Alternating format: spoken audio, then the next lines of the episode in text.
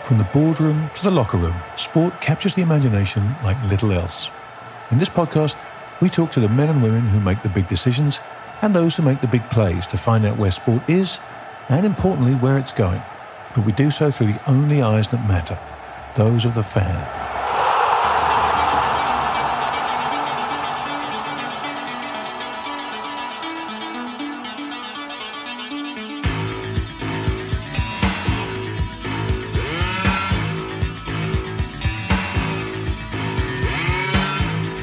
Everybody, to another edition of the Groundsmen Conversations. Joining me, as always, my two fellow men in the middle, Giles Morgan and Roger Mitchell. Roger, let's come to you first. How is Italy? You underwater? Yeah, underwater. Interestingly, this morning I met a guy that uh, is a follower of the show who you met in Melbourne, a guy called Lucian. And uh, he Lovely came over fella, yeah. For, yeah, for the weekend and he went to the Finestra restaurant and then uh, we had coffee this morning. Very, very interesting. So all is well here in Italy. All, all So good. you're not, you're not you're not subsumed by the floods where you are. The no, lake hasn't thankfully risen. not. It's not- The weather's not great, but no.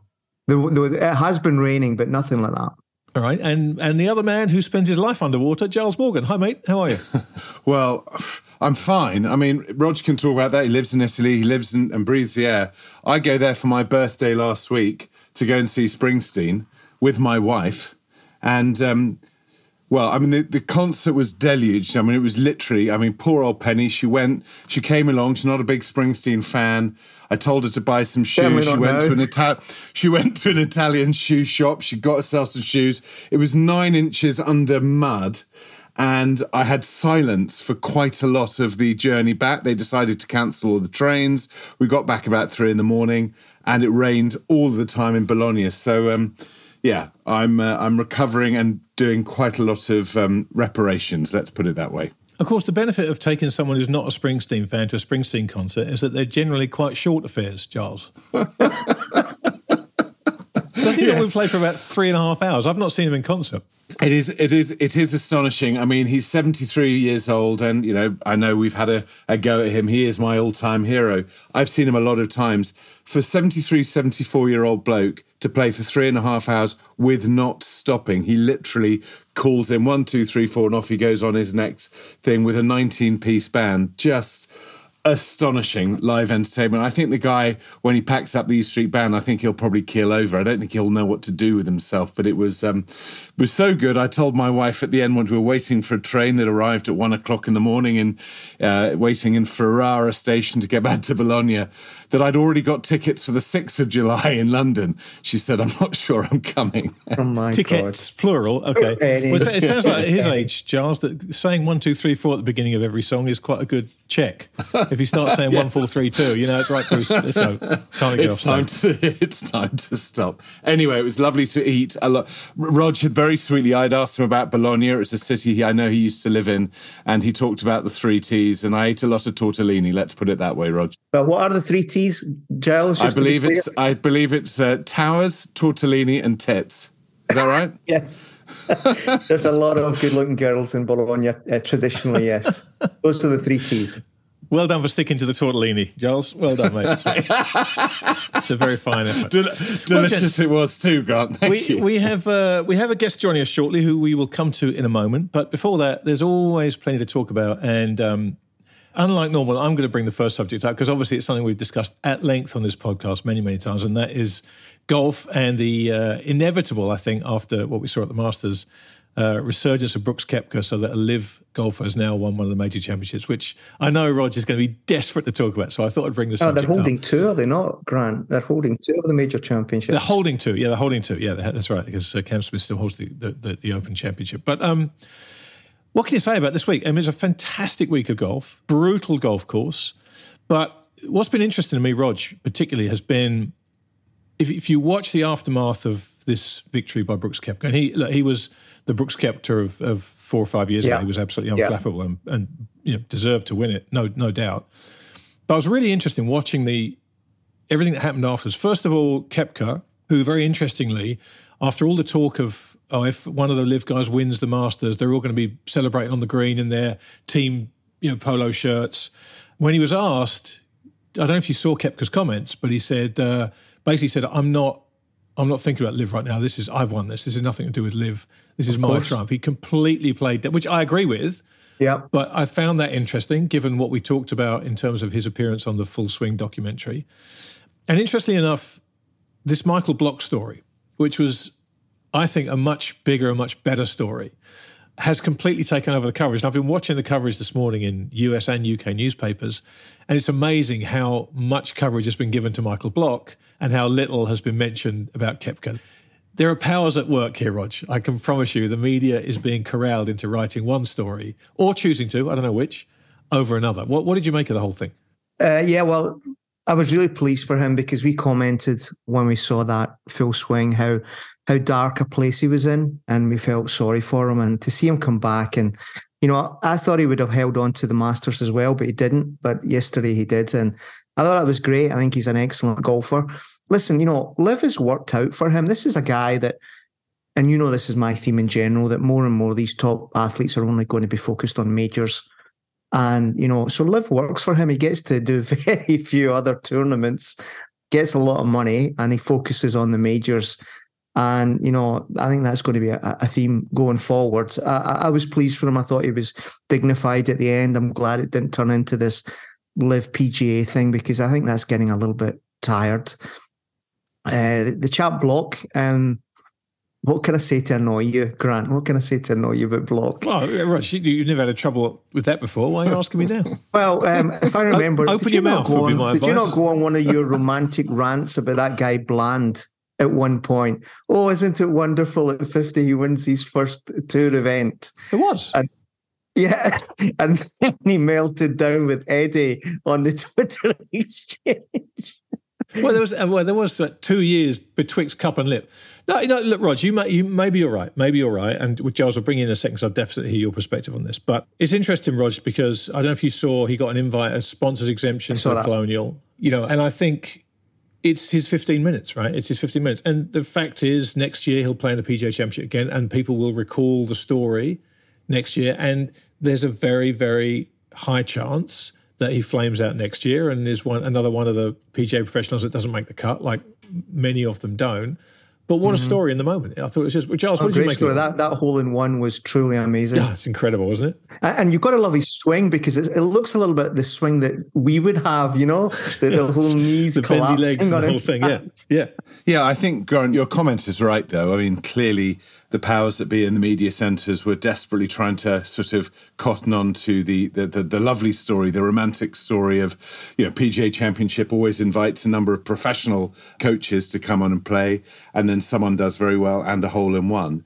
And yet the Koepka story is a story. And you're right, it's not so much about LIV, it's more about the best golfers in the world playing in the best events at the world and winning. And that's what the Augusta nearly threw up and, and did in a different kind of way with Koepka not quite making it. Here he comes again. He's a quality player. And I think Roger's right. If I think when all of the hype calms down, if it does, I mean, I thought, you know, Poulter's tweets were ridiculous as as often Ian does. He kind of gets all overexcited and a bit kind of arsy about it all. Is look, these guys are just golfers trying to play their golf. What, what tour they're on is what tour they've chosen to do, whether they've chased the money or kept with the tradition. But when it comes to the four majors, that's when we're all watching and Koepka put in an absolute virtuoso performance. And it was really, as as a golf fan, I think there are so many fans of sport, and I would definitely be one where you only really cotton in on the major, major events within the sport. Your bandwidth only allows you to go to certain places. So, for instance, right now, I love May. Unlike you two, I'm not a football fan, but I do focus in on football now because it's getting to the bit of the season where there's relegation, there's promotion, there's stuff going on, and it's all exciting. The majors does exactly the same. We'll no doubt see the same with the tennis coming up. We've got the Roland Garros starting imminently, and then we have Wimbledon starting. And we all become tennis fans for about five and a half seconds, and then we'll forget all about it until the next thing. So for me, I was just really chuffed about Koepka. He's a good guy. I think he's gone through his journey, and, and it was great for, for great for him. Not for not for LIV, not for PGA Tour, and as always with those media centres, they're always trying desperately to sort of spin it. For those of you who live in the UK, it was really good to have a distraction away from the Philip Schofield Holly Willoughby story that's been dominating the news here in the UK, and it's just been so boring that. Well, we'll come on to, to that later, story. Giles. Obviously, we're, we're, building up to that because it's oh, yeah. obviously very important. But by the way, Giles, did, did I hear you use the phrase "as a golfer"? There, who are you talking about? Because it sure as hell can't have been you.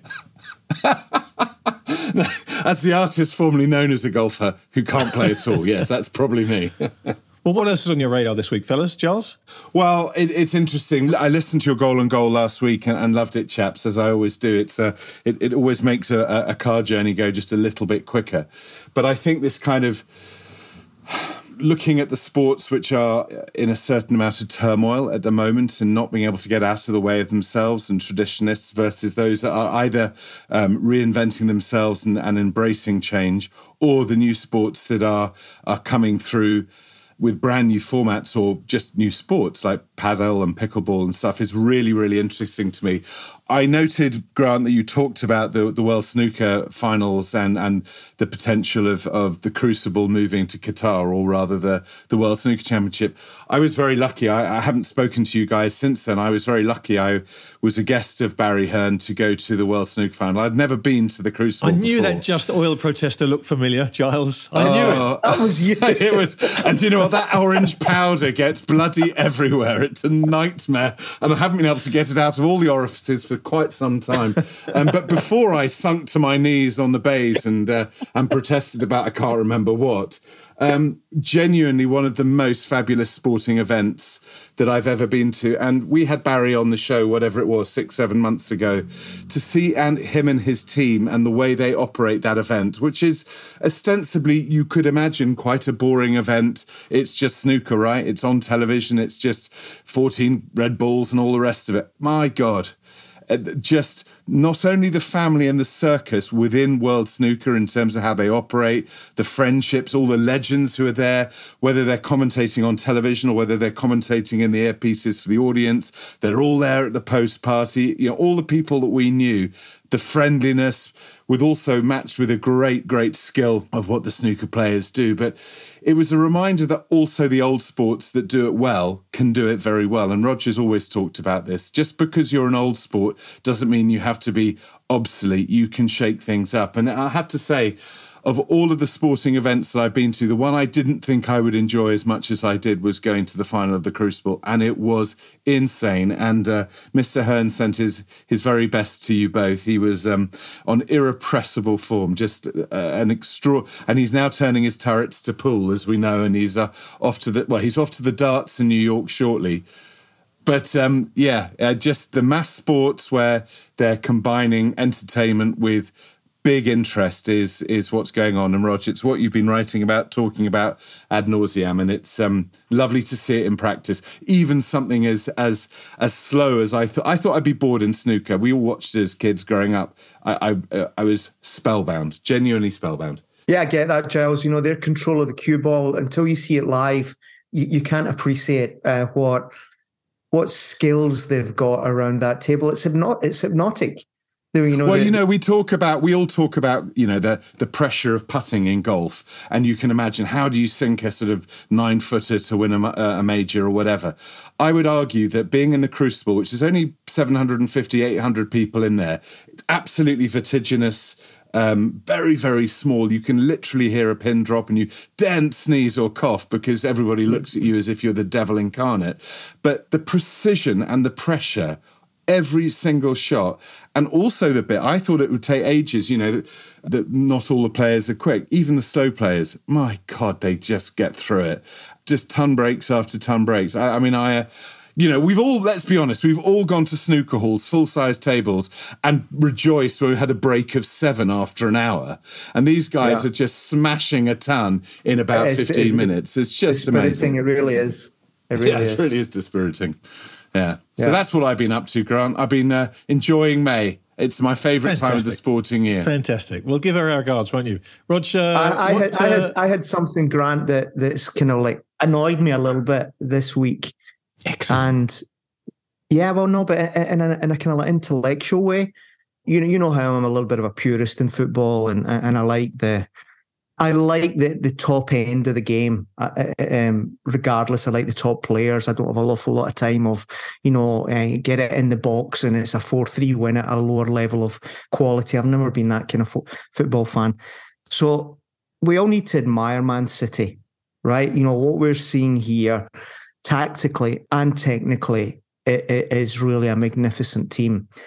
And I've just been a bit disappointed that, you know, rather than saying all of this, everybody, and I mean everybody, the broadsheet journalists, all the kind of like Twitterati, that, that oh, you know, you know, you've cheated, you've bought the league.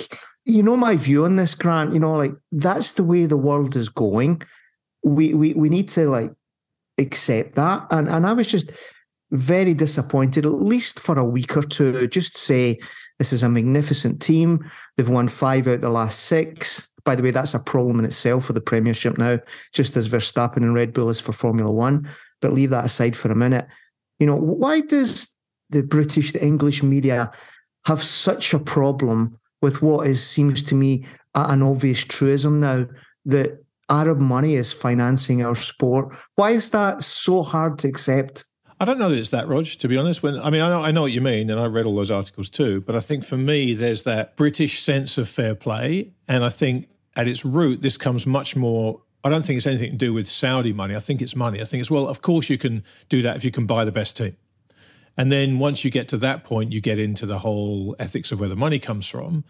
But it's blank checkbook, right? It's well, if if I had a blank checkbook, I could buy the best twenty players. I mean, you saw the bench at the beginning of that game against Chelsea. I mean, it was absolutely ridiculous. And the commentators here uh, in the Cayman Islands were, were joking. I think it was Lee Dixon and Graeme Saux. They were joking about how that nine on the bench would give Chelsea a good run for their money and possibly might beat them. And that's the difference, right? That's the difference between that's why Arsenal didn't win the league. They had probably 13 players good enough, and Man City have a cover at every single position on the field that would walk into any other Premier League team. So I don't think it's necessarily first and foremost a Saudi Middle East money thing. I think it's a money thing. It's you bought the title, and then we go well, and obviously here's where the money comes from. That gives us someone else to be angry about. I, I, th- I think you use this phrase brutally beautiful, and I think that's exactly what they are. They're, they're beautiful to watch. They're unstoppable, particularly in the last couple of months. And I think as a football purist, you can appreciate that we've probably mm-hmm. not seen football played like this before. It's it's on a different level to anything I've ever seen. But unless another team or two or three other teams ideally come through and can challenge them, I don't know that there's much beauty in it. You know, I, I think it loses the beauty if it doesn't have a beast. And I think if we're going to watch Man City pass around every other team next year and the year after, it will lose that beauty very, very quickly. And I think I think it's a great shame. I really do. I'd love to see more teams. I'd love to see Arsenal come good again next year, spend some money this year. I'd love to see Man United get back. I'm not necessarily like keen on seeing Chelsea get back. I thoroughly enjoyed watching Chelsea this year as a Fulham fan, but yeah, um, yeah I, I, think it's a, I think it's a money thing first, and then a source of the money thing second. Well, I'm not sure people are focusing on this. These uh, breaches of the rules of Man City, they're not going to go away now, and how that plays out is going to have an immensely important effect on the Premiership and because let's be honest, the Premiership now in terms of global football is everything.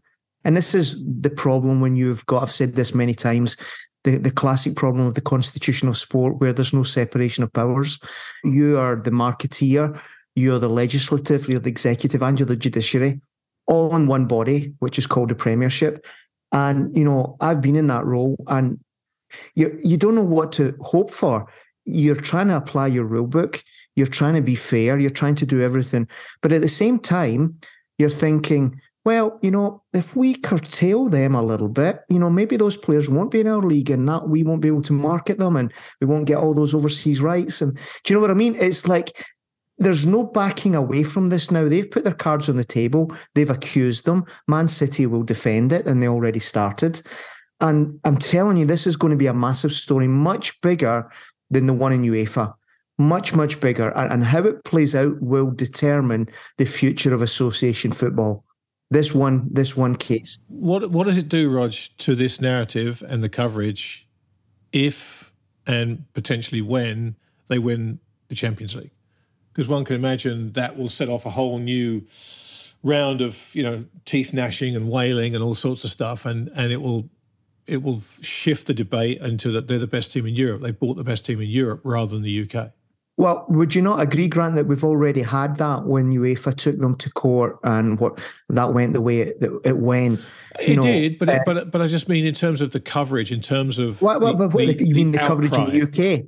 In the UK, you know, the, the, the this is the interesting thing. If you saw some of the commentary on the semi final, English media, sadly, maybe it's every media, but English media can't help themselves. You know, uh, Man City will beat Real. This is a walkover. The English media is very jingoistic, not going down the line, Grant, of saying, oh, this money is unfair. It's giving them an unfair advantage. They were just basically saying, doesn't this prove the, the Premiership's the best league in the world? That That's the line you'll get in. So so I don't think the Champions League will make the slightest bit of difference. The the the poison was this week when it's it's it's hurting the Premiership and, and and that's where the story will play out. When they're playing for England against Johnny Foreigner, then I don't think the English media cares. They've still got the, the, the flag, the flag. That's the way it is. You know, that's the way it is, Grant. It's only when they're talking in domestically that they'll have an issue with it. Yeah, it's a fair point. Well, listen, before we bring a guest on, um, uh, I have to ask Roger if you saw the Sheffield Wednesday uh, Peterborough game no. during the week. No. Did you not see this? Have you not? I refer you, you back happened? to my previous comment about journeyman. I, I football. totally get it. I totally get it. Do, do, you know? Do you know what happened? You must know what happened. No, I've no idea. Oh my god. Okay, so two-legged playoff to reach the final, League One, right? So third division for our friends abroad. Sheffield Wednesday, one of the oldest, most storied clubs in English football. Yeah. They were one of the original members of the Football League, a proper club, right, Rog? Sheffield proper Wednesday, club. proper football proper club. club. Uh, fallen on hard times. They're two leagues below the Premier League. They get into the playoffs where they draw Peterborough. Uh, they go to Peterborough. They get thumped 4 0 at Peterborough. And of course, everybody's written them off. They come back to Hillsborough. They score in like the first 10 minutes, Sheffield Wednesday, and the crowd is going ballistic. They go 2 0 up in 25 minutes. The crowd gets louder. They get 3 0 up in, I think, about 50 minutes and they score the equalising goal in the 98th minute from a corner with literally the last the last touch of the match. They score the equalising goal, four all. No one's ever come back from more than two goals behind. They go one 0 down. Uh, they go five four down in extra time. Yeah, uh, and they equalise with about six minutes left, and then they win it on penalties. You have never seen. Honestly, Rose, there's a. I'll send you a link to. There's a YouTube video of the highlights. It's like a 20 minute highlight clip. It's extraordinary, and as crazy as the game was and as exciting as it was, it's everything that you and I talk about about football. It's everything you could ever wish from a football game. But the level of skill and the level of technical ability and the way these guys, there was no hoofing it into the box. They're all trying to play the Pep way now. It's fascinating to watch. They're all mm. got goalkeepers that can play the ball out of defence. It was extraordinary. I'm amazed you haven't seen this. I will send you the link because it will reaffirm your perhaps your faith in lower league football potentially coming well, through well, you, you want to know how black my soul is now, Grant? You yeah, want to know on. how black my soul I've got is? a pretty good idea, but surprise me. I, would like to know the odds as as the goals went in and how the betting uh, activity of that game. Oh, Roger! Telling oh, you.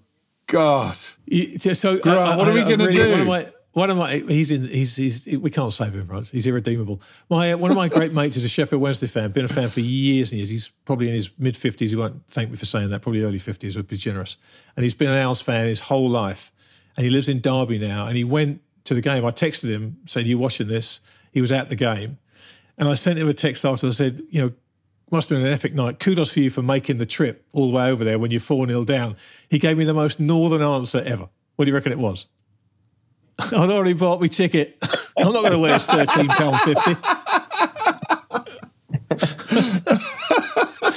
but he got to be he got to be there on an extraordinary night of football. I'll send you the link, Rog. You've got to watch this. It's, it's truly mind-boggling. And, and, but, but listen to the crowd. But listen to the crowd.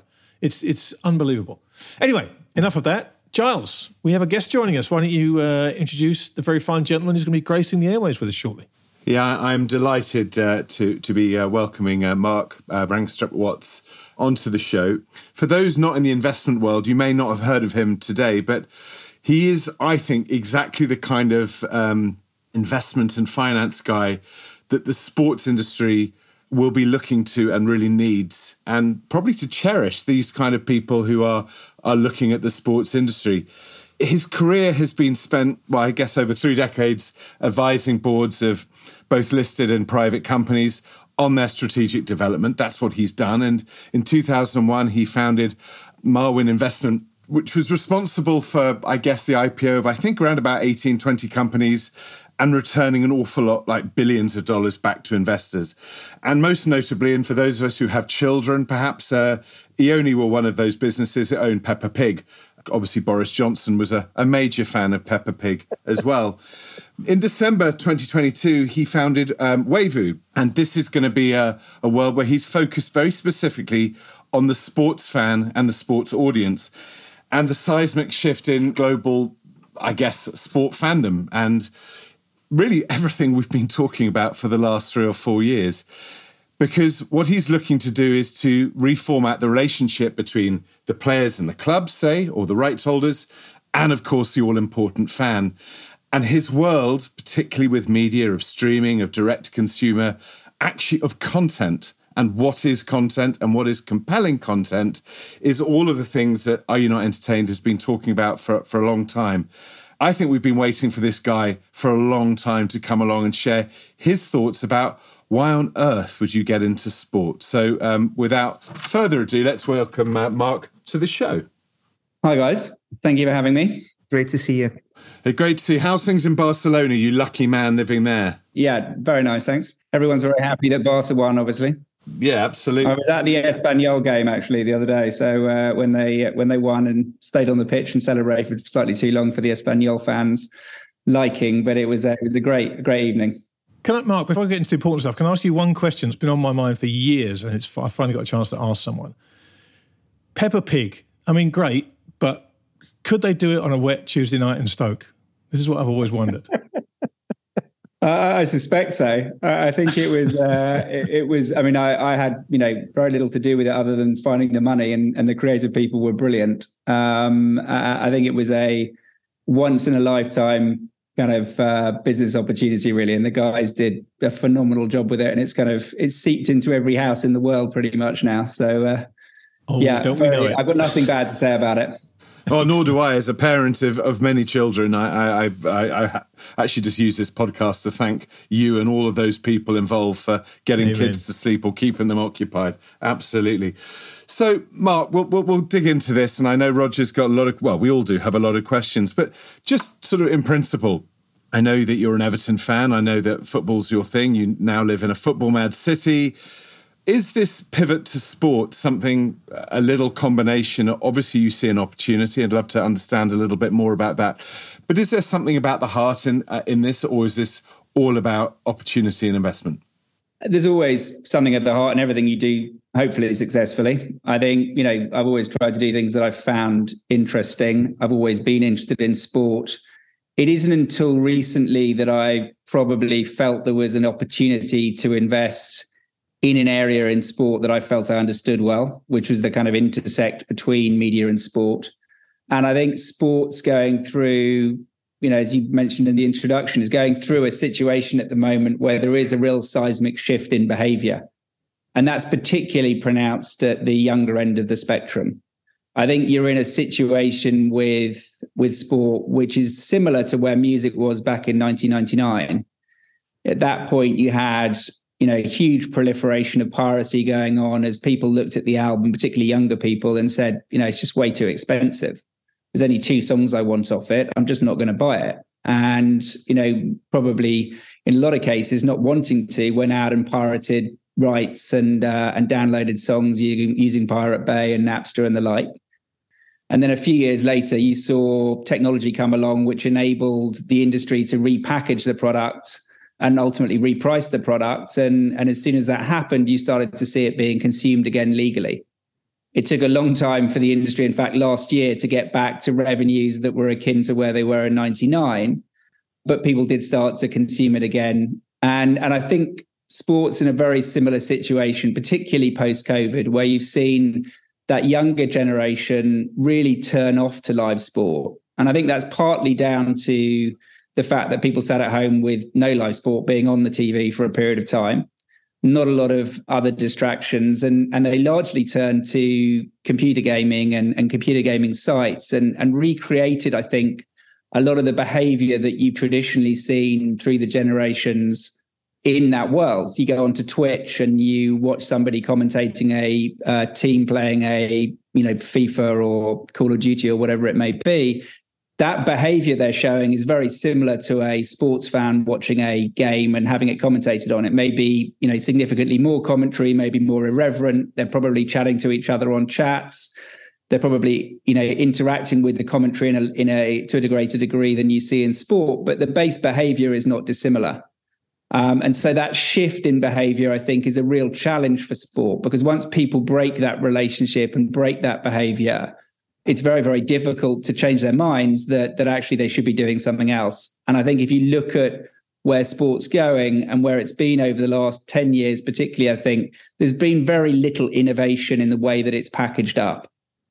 There's been significant risk i think to the way that it's being priced and you've seen that already with you know unbundling in the in the cable packages in the us um, and the fact that you know even people like espn are struggling to get the economics to match on their direct to consumer app and I think there are some misconceptions around the space that young people aren't interested in sport, that they don't have the concentration to watch a long form match, um, that they're not prepared to pay for it. And I think, you know, what I've been trying to do when you have that kind of perceived wisdom about a change in behavior in audience is to try and dig into that a bit deeper and understand it better. Um, and I think if you go on to you know sites like the ones I just mentioned, the Twitches, the Discords, the IRLs, even into the kind of more traditional social channels like Instagram, you're seeing people super interested in sport. You know, there's probably an audience across Discord alone of of 12 to to 20 million people who are talking about sport every day on that site, are totally fascinated by it. Um, and I think if you can repackage the product to make them interested in it again, I think there's an opportunity to bring that audience back to the table. But you've got to make it interesting. And I think that's where the sport's struggling a little bit at the moment. The simple thing here to do for me and Giles to bow out for you and Roger to get a room because this is this is what we've been listening to for about four years. No, it's fascinating, you know, because this is exactly what Roger's been saying. And I've been the guy raging against the dying of the light, I guess. And, and I watched this, and I, so I guess uh, there'll be plenty for you and Roger to talk about. So I guess I'll ask you the same questions I've asked Roger over and over again, and, and, he, and he's always got an answer to it. It's never one that's necessarily satisfied me, but that's probably my fault rather than his. And that is the danger of investing in something where you're chasing the next shiny thing. And this has been I, acknowledge everything Roger said. Uh, he's far more right about this than I've been, and I acknowledge everything you've said but looking forwards rather than looking at the now and wondering whether the, all the behaviors that make this demographic so attractive oh they want highlights they want short stuff they don't want to watch 90 minutes they don't want to watch a five day test series they don't want to watch it everything's got to be shorter quicker splashier faster.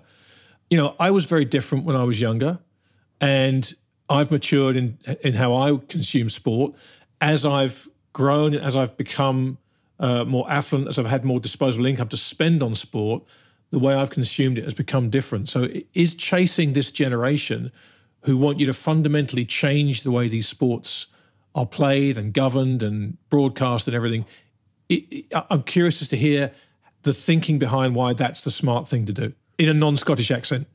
I, I think there's a separation in my mind between what's happening at the format level, which I think is part of your question, and what's happening in the broadcast space.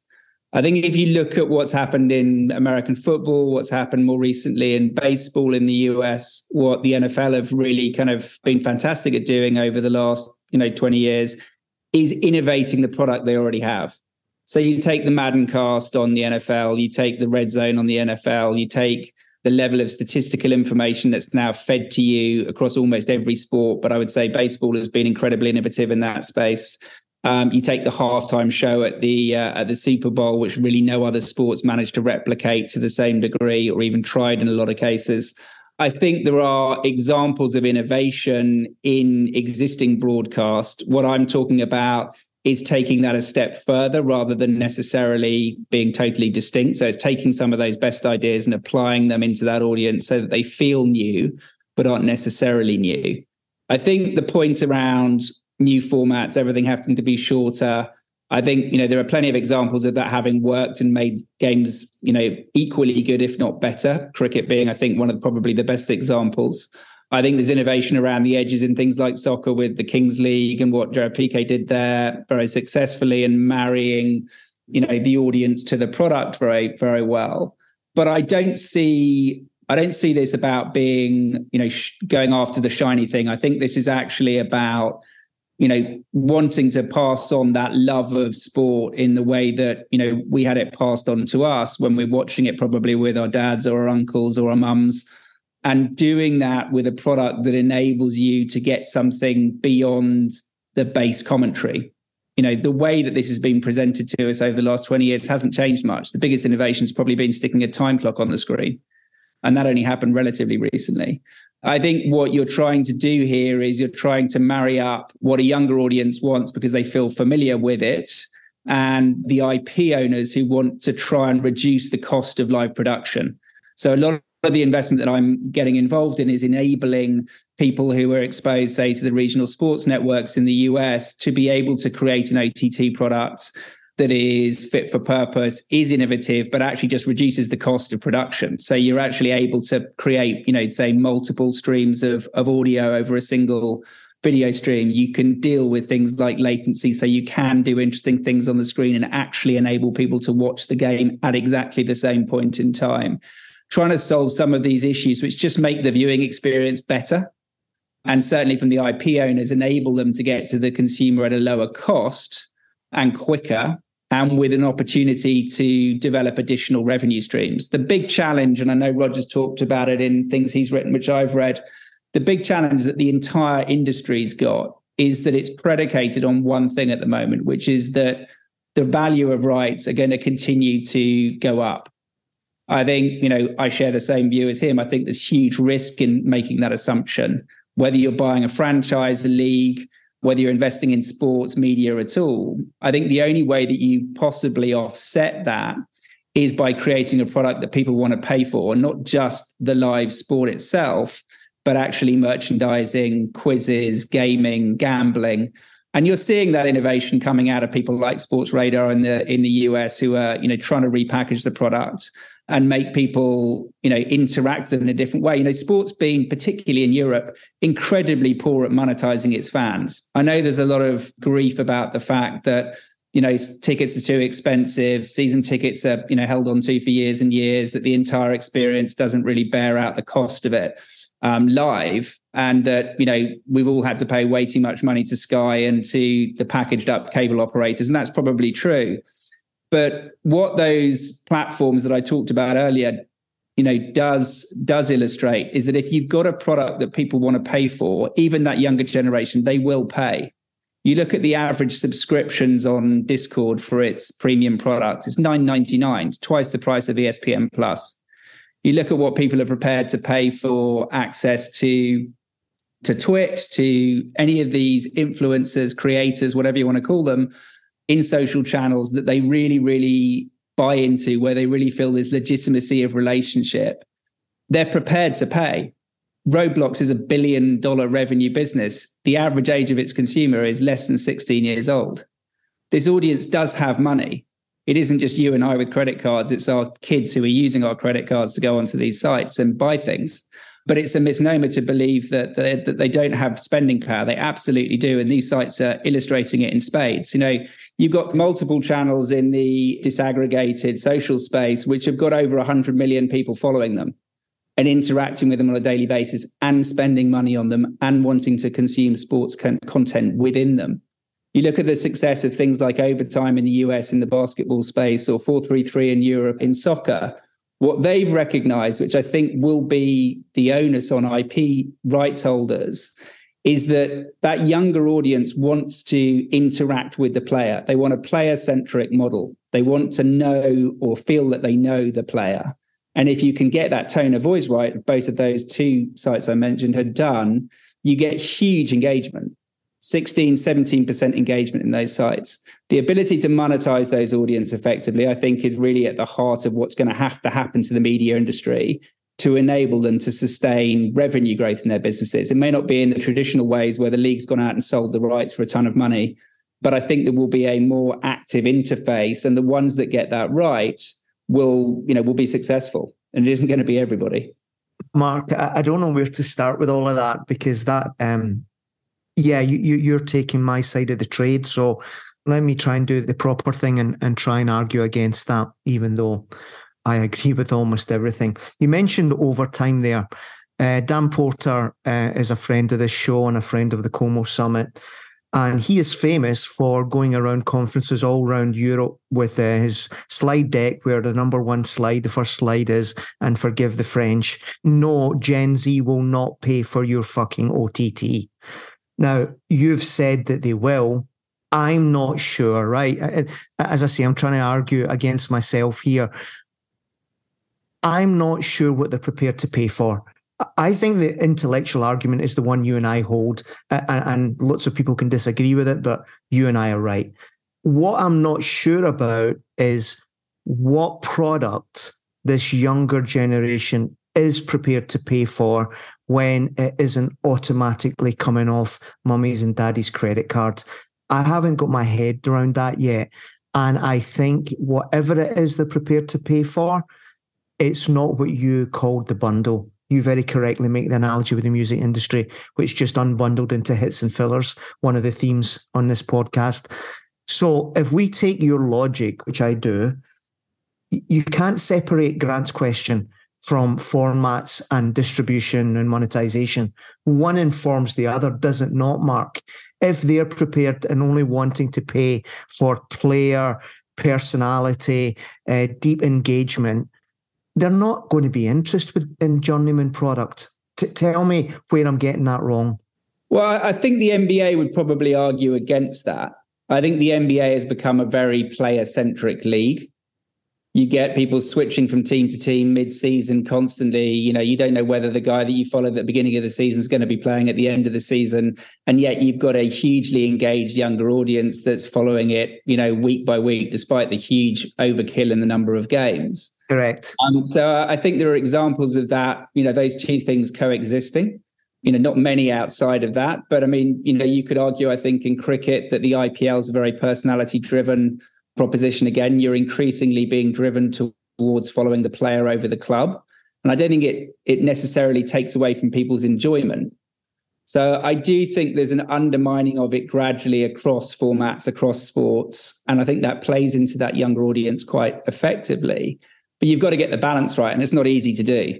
I do get that. I think it's going to be a delicate balance over the, you know, the coming years. But you know, I think unless people are prepared to embrace that, you know, or leagues are prepared to embrace that and recognize that's a part of the of the journey, and you've got to have a, a happy medium between obviously people switching every five minutes and and some sustainability of the you know the league's promise, which is that you are going to follow a particular club, even if it's just for that one season. Mark, you're coming into the sports space now. You are a sports fan as well, and probably just been a fan, and now you're going to be a business fan as well. You mentioned cricket, and everybody does. We certainly do as a sport that has um, really radically overhauled itself from when we were all kids growing up, um, watching sort of county championship cricket, sort of willing them to find some sort of solution and finale to any Nobody game. watched county cricket, Charles. no one. Well, I, I did. It was the only way I could get a beer off my father. He used to forget how old I was, but that's another story. Um, I wonder, what are the sports in these early days, what are your sort of runners and riders, just sort of hypothetically now, that where you feel is a, a good place to go? Well, I kind of interestingly, I started at the point that you guys did with this show, which is that the strap line for my vehicle is actually "Are you not entertained?" and I and the reason why I picked that was because uh, it kind of came to that that point, you know, where Proximo talks to, to to Maximus and he says to him at the end of it, you know, remember you're an entertainer. And I think those sports that have been successful in shifting format have been the ones that have actually gone to embrace that logic. They said, you know, actually, this is entertainment. You know, US sport we've known for years has been entertainment. 100%. The reason why there's a halftime show in the Super Bowl that's so valuable is because they recognize and embrace it almost to the point of exclusion of the actual event.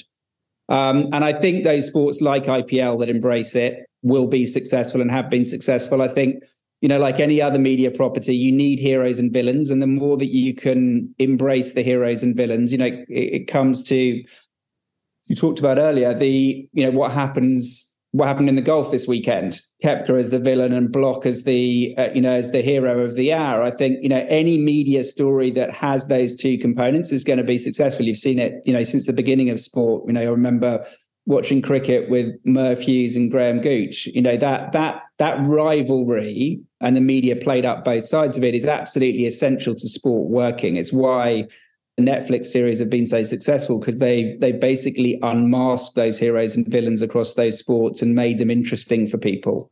It isn't just you know showing the the middle of the grid and that suddenly makes it more interesting. It's the personalities involved. And I think these sports that embrace that and recognize they have personalities and actually try and help them become as big as the sport and help the sports grow by virtue of that are actually going to be the ones that are successful. I think, you know, you've got an opportunity in tennis at the moment and is an example where I think, you know, you've got the makings of that with, say, Rune and Alcaraz as two sides of the uh, of the coin. And I think if the media latch onto that, which they haven't done yet, but I think might, that could make tennis for the first time, you know, super exciting again. You had it with obviously McEnroe and Borg, but I think you need that dynamic in a sport at the right at the top of it to make it very interesting. And that enables you then to do clever things with the narrative, recognize you've got an entertainment product and do something with it. Now, you know, I'm an Everton fan, so there's uh you know it's not everything i love about sport uh, i do like that kind of you know cold wet um, whatever the expression used at the beginning grant was but the you know the, the wet sunday afternoon kind of experience as well i think both have a place but I think if you want to encourage new people to a product, which is what I'm talking about trying to do, then I think you have to recognize what your product is and you have to try and embrace that without obviously losing, you know, the balance of uh, of the audience. Mark, can I just ask you? We, we talked about this at the top of the show before you joined us, and that's the world of golf because everything we've talked about kind of comes together and, and finds a meeting point in golf. And it's interesting, both in terms of trying to change the format Check. LIV Golf's done that. Trying to change the way it's broadcast. Check. They've tried to do that. But I'm interested because what they've done is they've taken a very individual sport and they've gone the other way. They've tried to make it about teams. So when you look at what LIV is trying to do and take the rights or wrongs and moral argument out of it all, how do you assess LIV's product offering and how do you assess its likely potential of success in the marketplace? I mean, it, wouldn't be something that I'd look to invest in for exactly the reasons that you've talked about, which is I think that taking a sport, and particularly where you've gone to take some of the biggest personalities in the sport, you know, you want to embrace the fact that, you know, Poulter's talking out of turn on his Twitter account. You want to embrace the fact that you've got some big characters there and try and manage that narrative with the press and make them interested in the story. I think if you'd had a team dynamic, you know, that was akin to what tomorrow golf are trying to do, where you're miking up the players and hearing the inter chat. You know, there's there's some ideas I think you could marry between the two that would have made the team proposition very interesting. Now, I get that I get the reason why they did it. You know, I think they were going for that kind of Ryder Cup style thrill of the team event where everyone's rooting for each other and they put aside their singularities for that period of time. But I think to make an entire you know annual tournament out of it, I think is is going to be a struggle personally. I think those you know the one-off element of it is the thing that makes it interesting.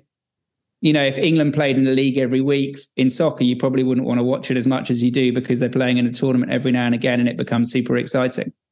You know, I, I think that team sports particularly benefit from rarity, um, uh, particularly at an international level. Mark, let's come back to what you said before because it's profound, and I'm I'm gl- I'm glad to hear somebody else talk about this. There's a double whammy coming at sport, and I want to hear your view on this. First one you mentioned completely about you know the product market fit and how the younger generation completely needs something extremely different. On the other side, you alluded to it, the current model for sport, which is you put out a tender and your sports rights for a league or a competition go up every every three, four years, that's coming to an end. you, you come from the media sector. The media sector is getting a lot more uh, choosy about what content is actually going to make it money. You know, Warner Discovery have talked a lot about that. So they are going to have less money to spend and they're going to spend it like music and like Hollywood on franchise, on catalog, on certain things. Where am I wrong in thinking that there's a whole lot of sports that are going to go no bid for their sports rights and are going to look around one day and say, What just hit me? I mean, I, I, think there are definitely going to be. You're seeing some examples of it already. With you know, was it the Women's World Cup where they've not got a bid at the moment, or not got a bid that, that, that's acceptable to them, and challenging the status quo by saying they may not broadcast it. I don't think that's you know. You've seen, you know, women's tennis suffer from a similar thing as well. I mean, I'm super positive about women's sports more generally because I think that you know you're going to get and you're already seeing some very savvy investors coming into that space and, and seeing value in it and promoting it properly. And I think they probably will be the innovators. I think, you know, someone like Angel City starting with a blank sheet of paper and doing all the things they've done is, you know, very, very impressive. I mean, I, I think it is a challenge. I think you're going to see fragmentation of those rights. I think you're going to see degradation of the overall value of those rights as media rights. But I think, you know, if you see them as a channel of distribution, um, not just for the rights themselves, but as a point where people can intersect and interact with you, then I think you have the capacity to turn them into something else. You know, you you know the music industry well. One of the saviors of the music industry has been synchronization over the last few years. Correct. Yeah. That component of music revenues is the thing that's really got them back to where they were back in 99. I think you will see innovation around the fringes of this. And I think that will enable people to capture more value more directly from the fan you know, in, in ways that they want to, you know, to be interacted with. I think it has to feel legitimate. I think, you know, I didn't really answer your question earlier about subscriptions. I, am not convinced that this all gets monetized through subscription. I think you'll see, you know, ad-based models, sponsorship-based models. I agree. a whole range of different things come through to enable people to capture value. But I think you're right you'll go through a period, you know, a decade probably, as you did with music, where you'll see this, you know, realignment of um, of the kind of current order. I think there's going to be a lot of pain in it. You know, as you've talked about in articles, I think know the leverage that's been associated with rights and people selling them off or selling the future today, I think is going to come badly unstuck because I think you will see these rights inevitably fall in value over a period of time. But I think again, you know, in a more on a more positive note, I think you'll see those people that own those rights find other ways of innovating and making money from having that direct relationship or more direct relationship with the fan. You know, as with a lot of other industries and media, it's going to be about understanding who your customer is. You know, up until this point, they push that out the door. You know, they might know who's walking into the stadium, but they don't know who's watching. No, no. Let me add on to that a little bit. This is a little Another interesting one when I look at sport and valuation and, and the way it's organized, uh, and you alluded to the difference between American sport and, and European sport, and you mentioned um, Angel FC there. Let's go back to Everton for a second because it's in the news and it's rumoured that our old friends at 777 are going to buy it. I, I, don't think that's the case, but that's not what I'm asking. The figure was rumoured to be about 500 million. And everybody this side of the pond struggles with the idea that American MLS franchises are double that. I think LAFC is at a billion. My whole thing is the discount in valuations that we have in Europe because we have open leagues, we have uh, relegation and promotion. I think that's a major nettle that is not being grasped in us as kind of like investors and leader in sport trying to find a future uh, we just seem to say it has to be this way, it has to be this way. And the consequences of that, I don't think we're dealing with very well. And I think it's going to get worse. Yeah, I agree with you. I mean, I think the MLS valuations are a little bit misleading in the sense that you've got this expansion policy which kind of drives the valuation up, but you know those values haven't really been tested by them being traded yet. So I think there's a kind of you know it feels to me a little bit like a paper value rather than a real value. Um, I, I, mean, I think the point's still valid. I think there's some of the wonderful things that I think about soccer, and I, and I do believe that you know the the the ability to have relegation is is a critical part of the formula. you know, I think it's it makes those games, you know, at this point in the season at both ends of the table super interesting, and it impacts, you know, the, the results at the top as we saw at the weekend. I think you know teams coming from lower leagues, you know, all the drama that you saw with Sheffield Wednesday. I think you know a lot of those, you know, those situations you know aren't replicated in in the US leagues. And there's lots of dead games which nobody really you know shows any interest in nobody really watches. And therefore your ability to do what I'm talking about which is make them interesting enough for people to actually have a, a relationship where they want to buy stuff from you is questionable. You know you could argue it's still relevant in a fantasy league environment regardless but I think there are you know there are different ways of dealing with it. I think the more fundamental problem in in European sport and particularly in soccer, but you've seen it in rugby as well, is that there's just a general mismanagement of these entities as businesses, whether that's at the league level or at the, or at the club level. You know, it's extraordinary to me that Manchester United can have a lower revenue than the Dallas Cowboys. When you think about the audience that Manchester United has as a business, that that's totally extraordinary to me. They're just not being managed well as businesses. And that's a business where you've got American owners who've done extremely well for the last few years owning it and taken a lot of cash out of the business, an extraordinary amount of cash out of the business.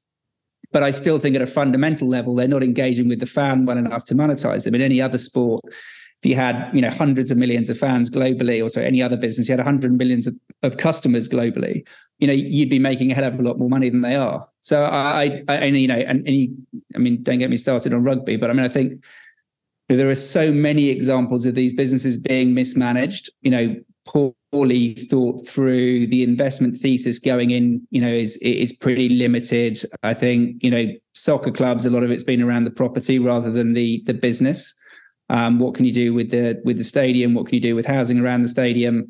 Rather than is this a, a viable business? You know, this is a huge industry. The rights market's as big as the music market. Put aside anything that happens outside of the you know the televised area, it, it, it should be incredibly valuable. Um, and I think will be it's you know will be increasingly well managed because I think you'll see institutional money come into it. I think at the moment it's coming in on the wrong basis with the wrong assumption.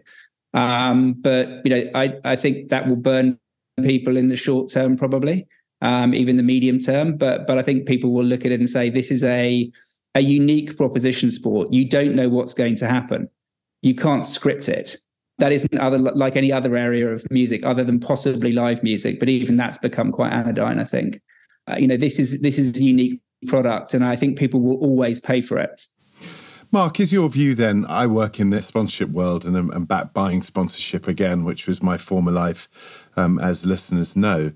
One of the things I've been quite shocked about as an active buyer again, and I think I imagine this is hy- the hypothesis and what you talk about with, say, the Dallas Cowboys and Manchester United, but also talking to to fellow people in the industry is quite how little um, the sector, the, the sports sector, know about its own fan base.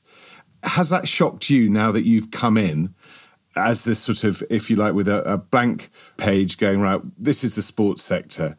Has that been something that has sort of taken you aback, given that, that there is passion for sport, whatever those sports may be, clubs, leagues, whatever it may be, but just that dearth of knowledge? Because as a modern purchaser now, if you're a, a corporation looking to invest in, you don't really want to be buying media eyeballs. You want to be buying real fans with real connection.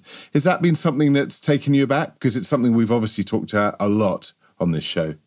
I, I mean, I think it's kind of it, it's endemic across every aspect of the business. It's not just the fan relationship; it's the lack of data being used across the businesses as a whole.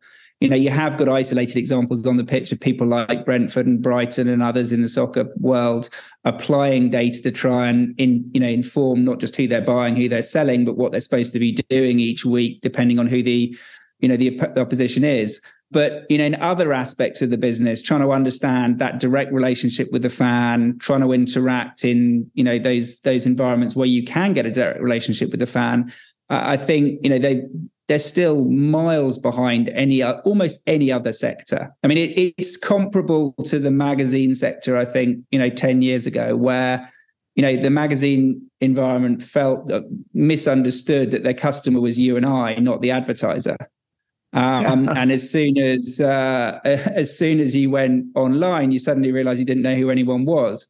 Now, the US market showed the difference between data and not having uh, having data and not having data. because most of the magazines weren't bought at the newsstand. They were um, sold on subscription and sent through the post. So they did have some data, which is why they almost invariably outperformed their European counterparts. But I think, you know, there are, we've always tried and things, you know, we've done invested in the past to try and learn from other sectors. I think the sports industry has, you know, a huge amount of learning to do about the use of data. I think there are plenty of great tools out there to enable that um, and people working on even better ones. And I think you know the application of AI across these large data sets now that are available in sport, I think will start to really revolutionize that understanding very, very quickly, both on and off the pitch. But I think it will enable, you know, not only clubs and leagues, but I think you're already starting to see you know the players looking at that and saying actually if i understand my audience really well if i've got engagement i'm not just going to do the first endorsement deal that walks through the door. I'm actually going to create a product that i know my uh, my audience is going to want to buy from me because i'm using data to inform those decisions. Mark let me ask you we've spent a lot of time in the, certainly in the last kind of year maybe 18 months talking about a big change and, and that is uh, the cost of capital because one of the things that's obviously fueled the massive increase in sporting valuations has been very, very easy access to incredibly cheap, if not free money. How do you approach this given that we, we're in a very different world? Now, the cost of capital is increasing. At the same time, assets are priced at incredibly high levels. And the market's yet to kind of reconcile those two. I suspect it means valuations have to come down rather than bids go up because the bids are going to struggle to find the necessary capital to match the valuations. You strike me as someone who, in the financial world, we, we refer to as a value investor. And so I'm curious as to how you think about investing in sports franchises at this particular moment in time where you have this air pocket between bids and offers and you have rising cost of capital, uh, you know, as a, as a kind of grim reaper looming over your shoulder. How do you think about that?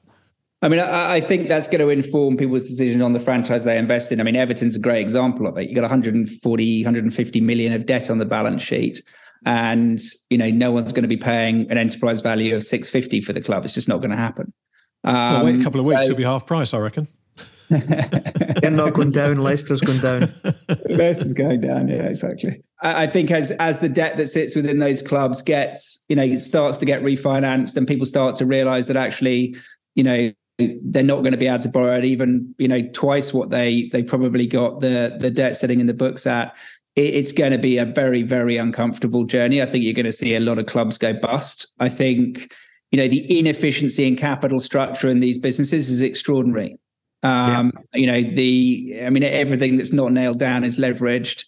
You know, it's extraordinary to me that that you've got, you know, every transfer, you know, with 50, 60% of leverage on it, let alone the media set, the media rights and the ticketing and everything else. And I think, you know, while while I can understand why people want to lend against transfers because it's a relatively risk-free trade because you get booted out of the league if you mess it up. I'm struggling to see why people are lending um, or buying into, you know, revenue streams for media at the prices they're buying into them at. It, it just doesn't make sense. No, it doesn't. You know, and you can see it happen as quickly as you know a week and a half's time. You know, if the if the debt ceiling doesn't get sorted out in the US, you're going to see interest rates go up through the roof. Um, now, not that I think that necessarily will happen, probably unlikely, but it's definitely a possibility as we sit here today.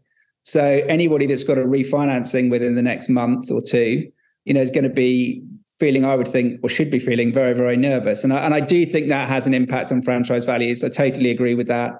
I think there are, you know, increasingly savvy investors looking to put together funds to invest in these franchises. But I think they're going to be structured on the basis that, you know, the Clearlakes and others are, are talking about, which is, you know, 25%, uh, you know, clips into existing equity strips, you know, which are just going to, just going to take value from the existing owners.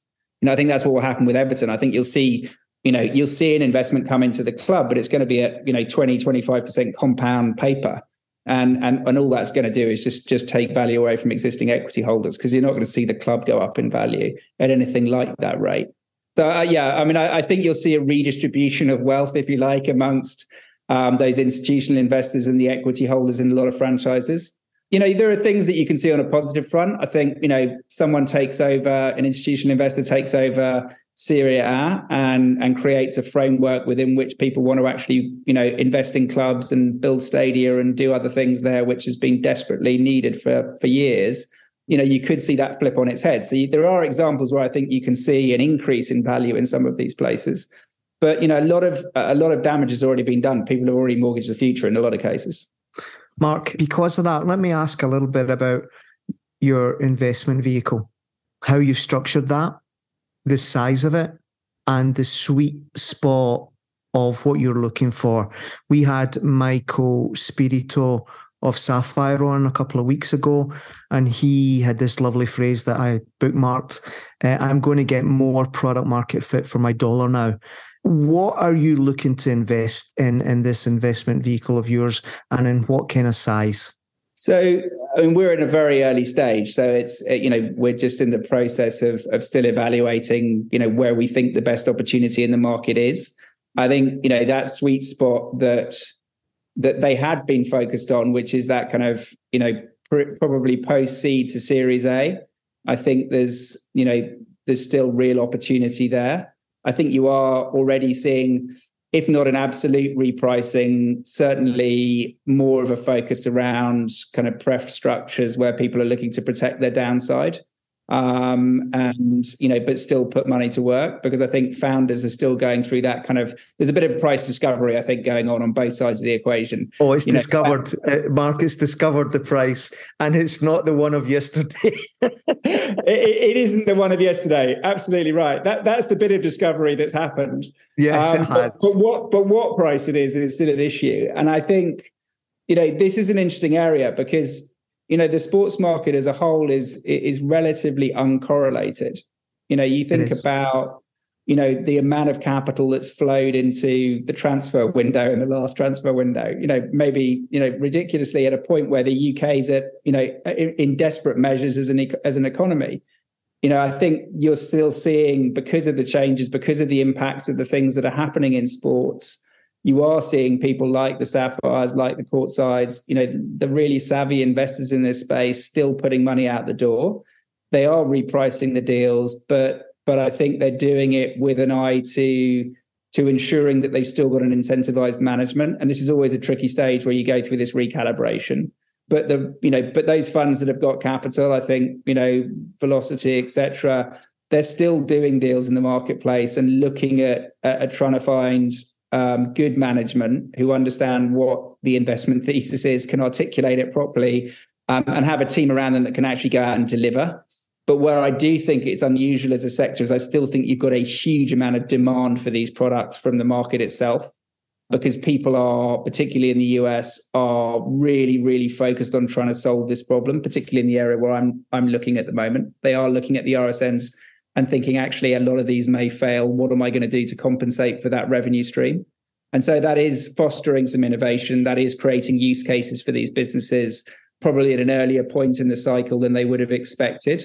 And so I think you are going to see people put capital behind those businesses, you know, myself included, you know, who can grasp that opportunity. Because I think you're going to get the very unusual situation where people like the Premier League and the NBA and these are going to interact with companies with relatively small, unproven revenue streams, but very experienced management or decent management at the very least, and give them a chance, which doesn't happen often. Uh, and I think you're going to see that happen over the next couple of years. And I think people will, will put capital behind that.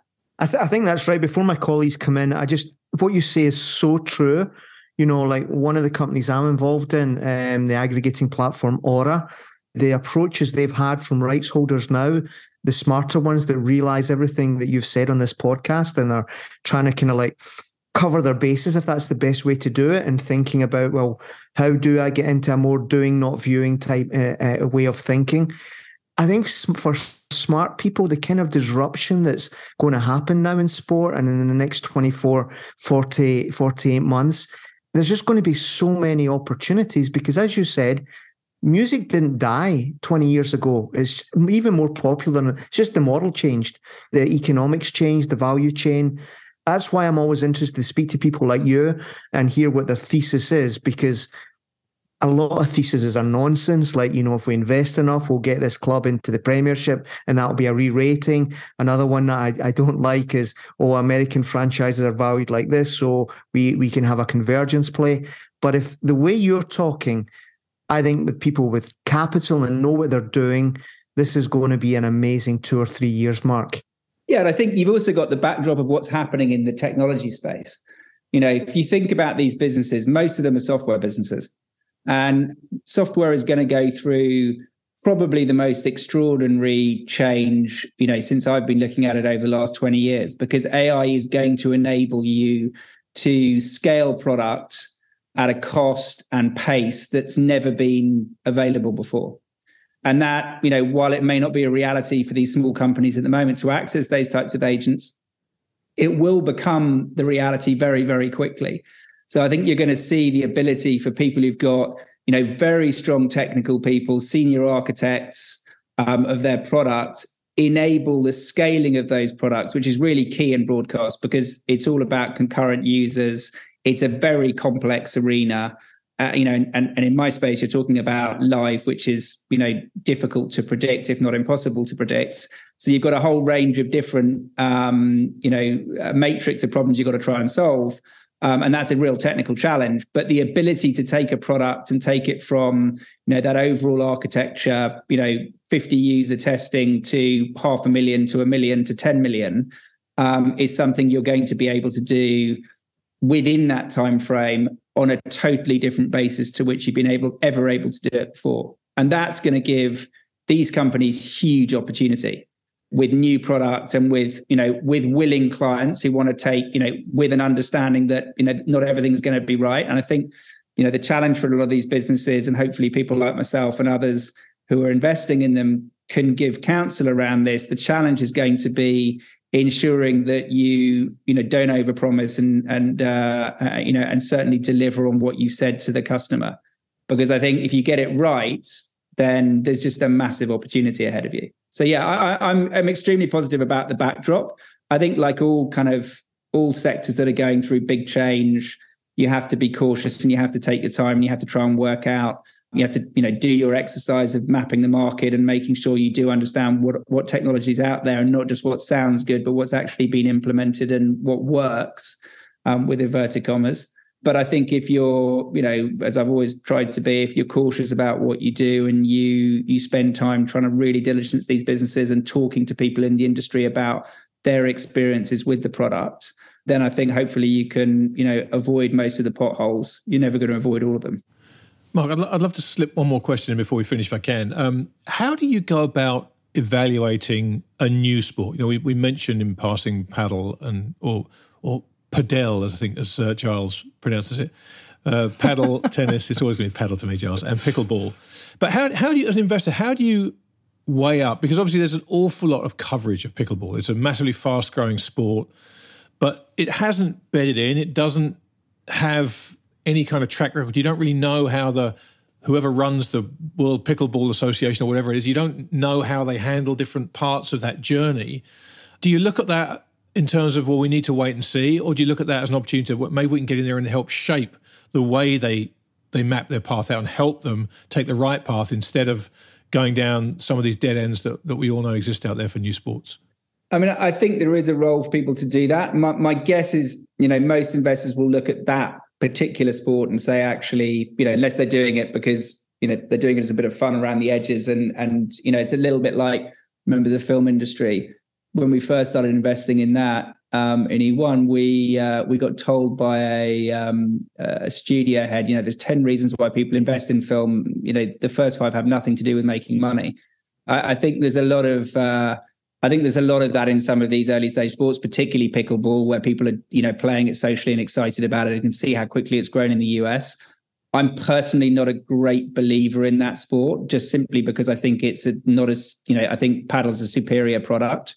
And I think that particularly the move to see the two governing bodies merge is actually going to be a huge step forward for for that internationally. I think you'll see, you know, that very well funded I think you know they've they've taken it on a journey, and I think as you see the first generation come into that sport who've played it since they were youngsters. At the moment, you've got a lot of ex tennis players who are in the top ten, particularly on the women's side of the sport. Um, I think as the real specialists come in, that will improve and improve and improve. You'll see, you know, a similar thing to to what you've seen over the last ten years in tennis, where the the level of the game, the level of variety, the quality of shot making will just increase and increase and increase, and that will make it even more I think valuable as a sport. So that that that sport, I think, you know, ticks a lot of boxes for me in that it's got, you know, it's sorted out its governance issues, at least in the short term. It has a very large playing population. I think it's as good a game to play as it is to watch, which is not always the case. Um, I think it's extremely social and I, I, think that has you know real legs. Pickleball, I'm less sure about the kind of the the foundations that you're sitting upon. Not that I don't think it's a good game to play. I think it is it's fun to play in the same way that table tennis is fun to play. Yeah, well, table tennis, I'm, I do not know if any of you guys are any good at it. It is very good fun to play, and I'm still never won a point in my life. So, um, listen, I think, Mark, we're going to have to uh, cut this one. We thought we'd have half an hour with you. We've had just uh, just under an hour, and I think we could have gone on, on, and on and on. I'm just personally very excited that you are getting involved in the sports industry, even if it means that you are constantly going to be in agreement with Roger, which Grant and I will find extremely irritating on a personal level. But there we are. We'll, we'll, suck that up one as best we can. As you know, I think I did mention to you before, we have a, a sports summit in Como that Roger and his business has set up, which we had our inaugural event last year, which was by invitation only a, a very eclectic and brilliant bunch of people who come along and, and debate this beloved industry of ours, which is going through an enormous amount of change. There's passion and experts from all sorts, and we would absolutely love you to come and join. I think you'd be certainly on Roger's side of the camp. Um, and you'd be a vocal and very welcome member if you'd like to come along. We can Indeed. send you details. Indeed. But if you can make I think Mark, many, that would be great. Thank you. That's very kind. Well, I think many of our the people who come along, we're, we're, all learning from each other all of the time, and I think that's really the point of it. Sometimes I, I think we probably all get this. Grant, Roger, and I, we you know, are we being too naysaying about the industry? And what and people are asked that particularly about Rog actually, because Rog is is, is strong of view. So thank and, you and for coming on today, Mark. Yeah, I'm golden. I'm golden. but what I always say to people is what you don't know about Roger is there is probably no one more passionate about the sports industry than Roger and wants to see the, the next, you know, 2.0 sport to be sport um, developing for the future for our children and grandchildren. So if that isn't too pompous a comment, please come to Como. The wine's fantastic, the pasta outstanding, and there's always a good party. So, um, but thank you for coming on the show today. I know that we're going to get a lot of feedback from from our many listeners who are learning all of the time, and it's been such a pleasure to have you on the show. Uh, it's been a pleasure. Thank you very much, gentlemen. Yeah, really enjoyed it. Thanks so much. Thank Take you. Care. Thanks, Mark. See you soon. Well, well, well, gents. What a tremendous conversation. Um, you know, as you said, we, we, we thought we were going to have half an hour with Mark, and we ended up with an hour, which is, uh, I guess, we went into extra time. How how good was that? You, you, the only thing now is for Rog to lose this on penalty somehow. So hopefully we can make that. No, I'm not too. going to lose it in penalties. My thoughts in the last couple of minutes is that you know I'm getting a bit old and uh, there's my replacement. His, his, his investment vehicles even get the same strap line. I, I, I know what I know I know where the podcast can go now. my work is done. My work here is artist done. has seen Jesus. My work has done. yeah, no, that was uh, that was a fantastic conversation. Well, listen, fellas, it's always good to get together these little chats. Our thanks to Mark for joining us and sharing his considerable expertise with us. We'll be back again very soon. In the meantime, if you don't follow us on Twitter, you can put that right with a few clicks of a mouse. You'll find us at EntertainR, that's the word A R E. You'll find myself at TTMYGH. And you can find me, Giles Morgan, at Giles Morgan71. And you can find myself at RPM Como, as in the lake. As in the lake. Gentlemen, until next time. Cheers, fellas. Cheers. Thanks. Thanks, Jimmy.